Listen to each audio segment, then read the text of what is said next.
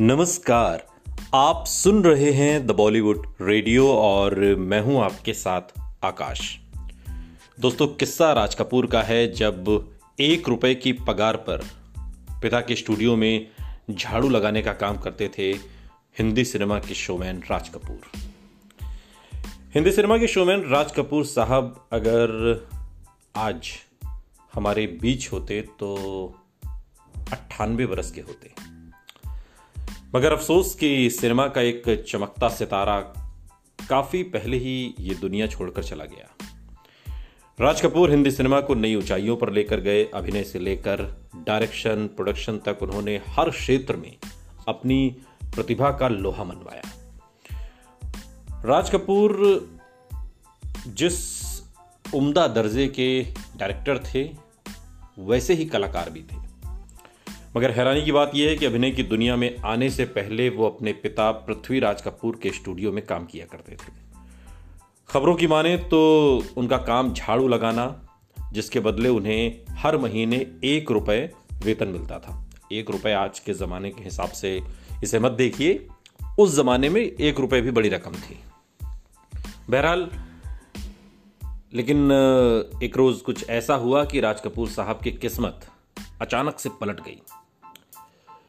राज कपूर फिल्मी दुनिया की एक ऐसी हस्ती थे, उन्होंने एक्टिंग और डायरेक्शन के साथ साथ शानदार लेखन से भी लोगों को अपना दीवाना बनाया।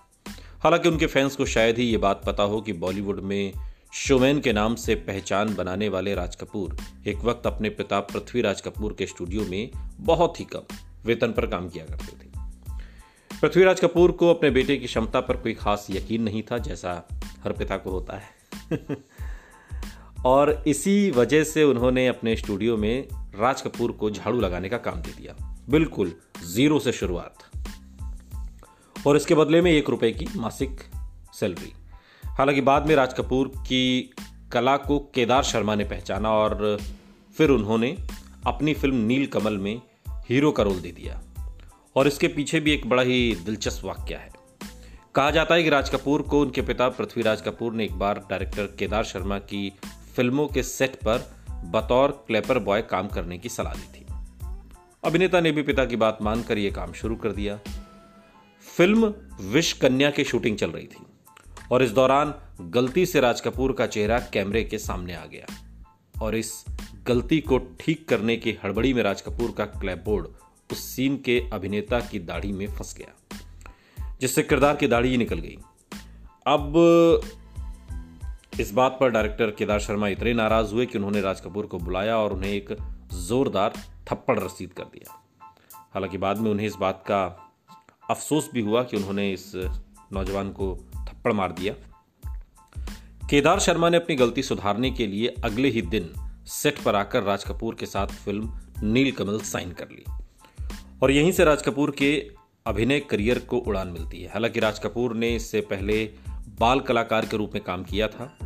राज कपूर ने 1935 में आई फ़िल्म इंकलाब से अपने करियर की शुरुआत की, लेकिन इस फ़िल्म में वो बाल कलाकार के रूप में दिखे थे।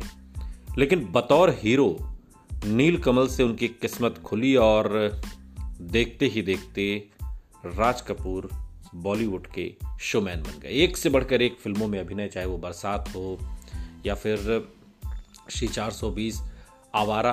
राज कपूर ने जितना अपने अभिनय में अपनी अदाकारी का, अपनी दमदार शख्सियत का लोहा मनवाया, उतना ही उनके डायरेक्शन में।